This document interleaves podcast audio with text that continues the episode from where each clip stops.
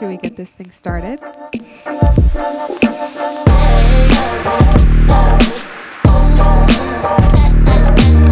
Thank you for tuning in to Muse by Mariah, the podcast, where we dive deep into discussing mind, body, and soul.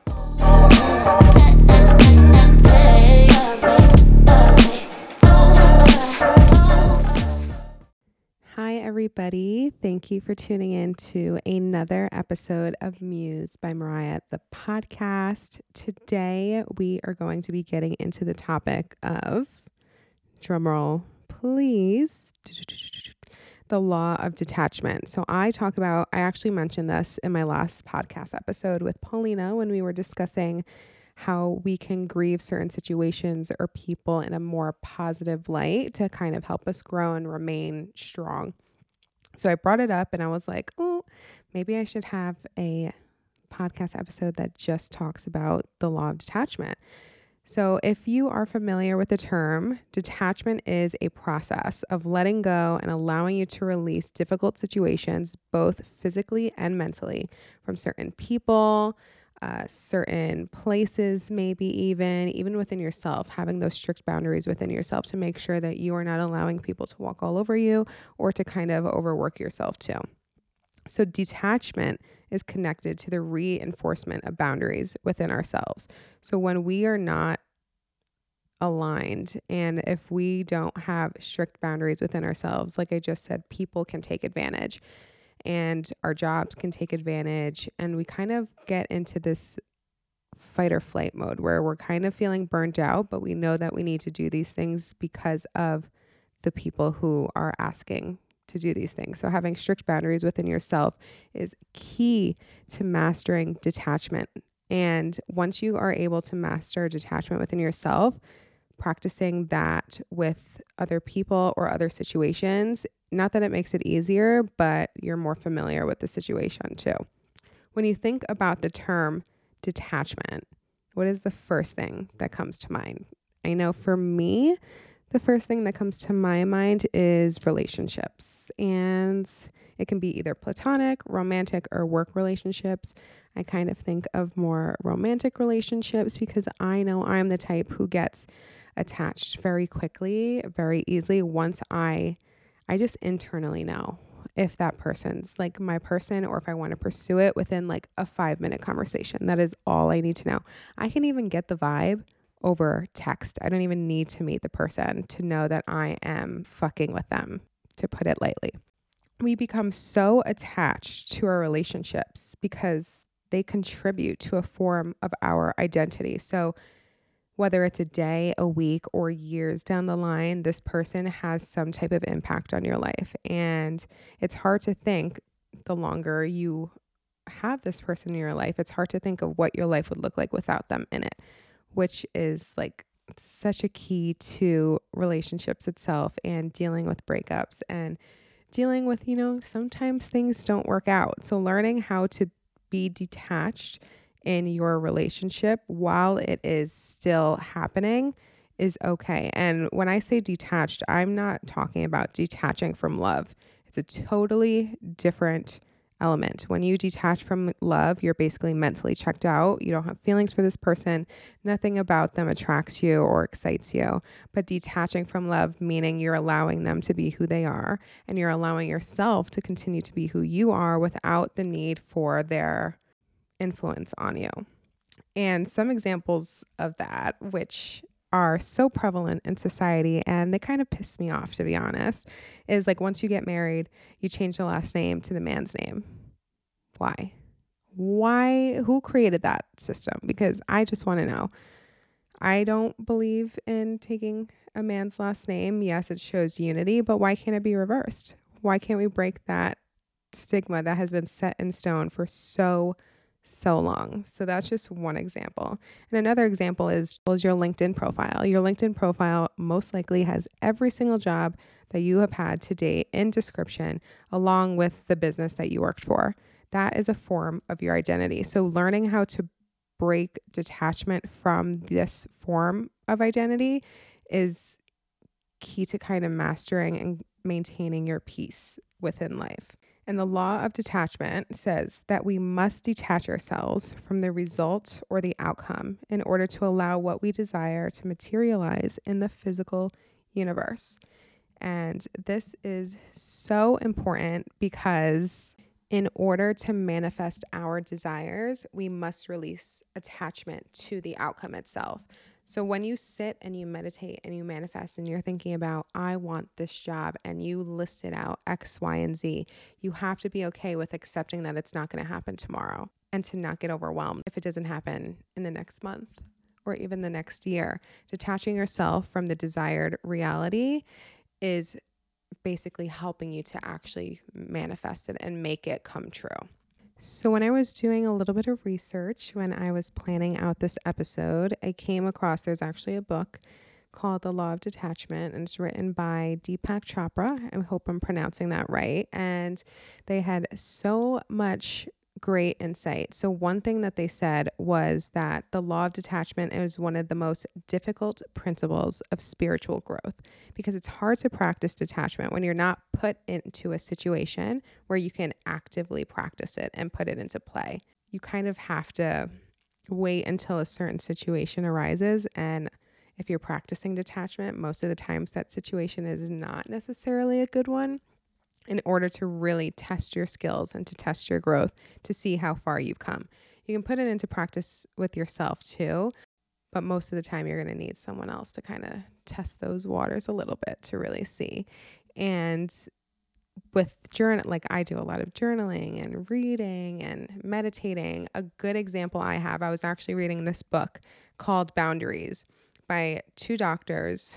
Can't think of their name right now, but it was a great book. The concepts in the book were amazing. However, they were both very Christian. And I have nothing against religion, but some of the concepts that they were saying in the book, they tied right back into their religious beliefs. And I didn't necessarily agree with those religious beliefs. So I was able to take what they were saying at face value instead of kind of absorbing it to a whole as to what the message that they were getting across was.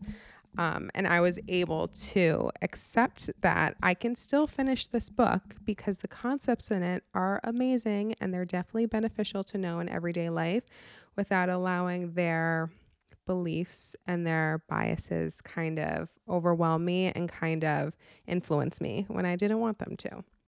So, now we're going to get into some of the principles of the law of detachment. And the first one is to not force situations, to not force people to be in your life. If you have to force something 99% of the time, it's not meant to be in your life. And I say 99% because sometimes, you know, you can beg a little bit and plead and maybe it will go your way. But I I actually saw this TikTok and it came up a few times, different content creators were using the same quote, but basically that the universe will physically and mentally not allow someone to be in your life. And they will keep showing you the strain of this relationship for as long as you need to in order for it to get cut out of your life. And I, it hit a T because I, I'm actually really bad at detachment and it's something that I'm working on.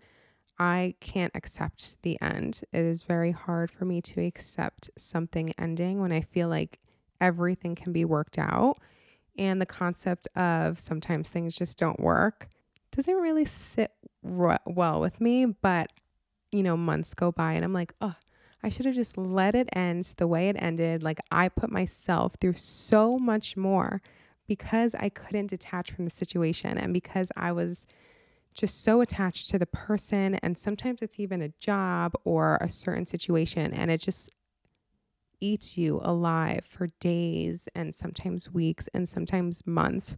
And you have to, you can't force those situations. They are not meant to be in your life. And whether you believe in God or the universe, but whoever will not let that person be there for much longer if they are not meant to be there.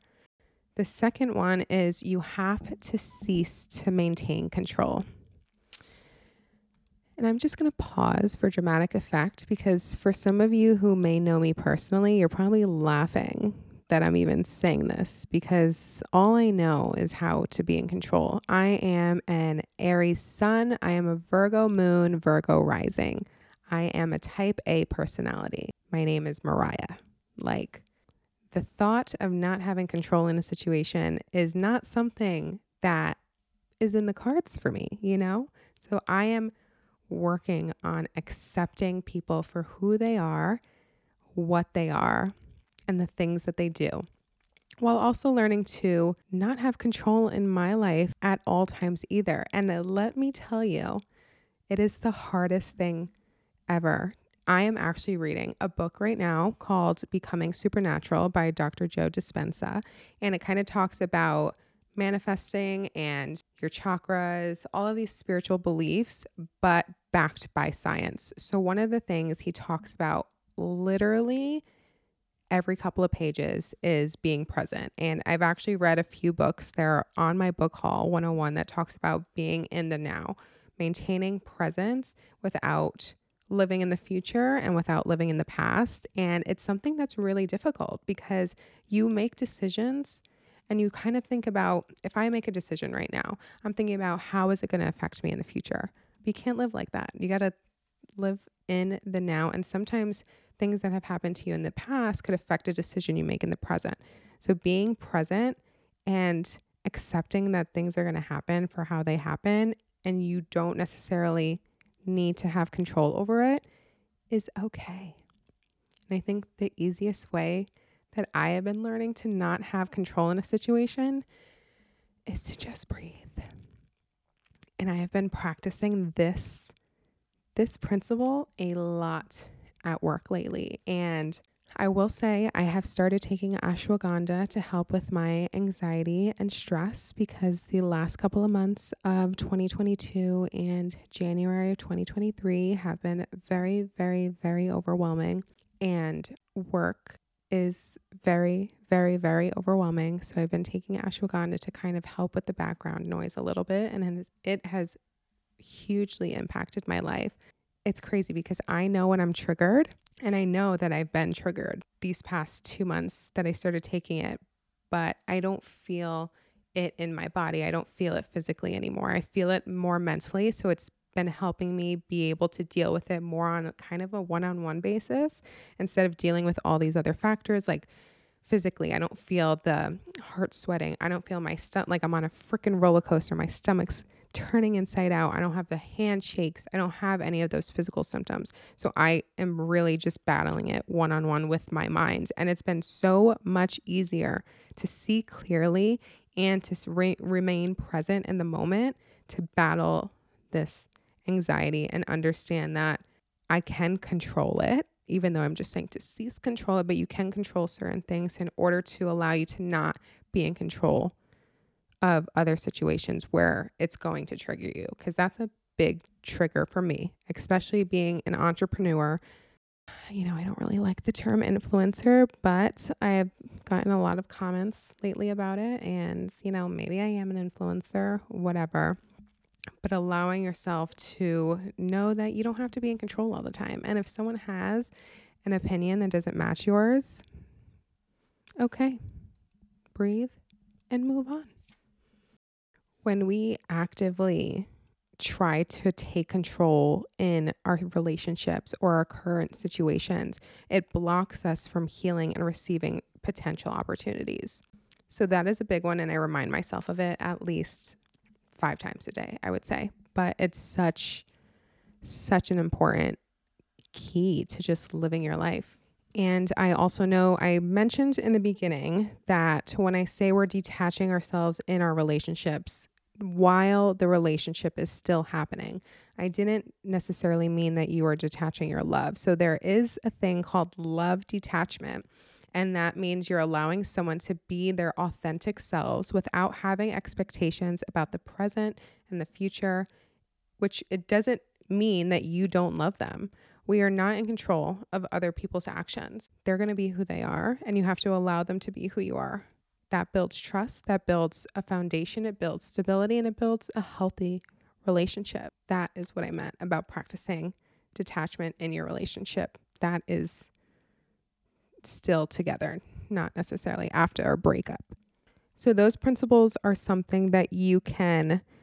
I actually recommend writing a list of things that you can learn how to practice detachment from and try to apply those principles. Maybe even create some fake scenarios where you could potentially get triggered and see how you would kind of role play. You see how you would actively detach from that situation.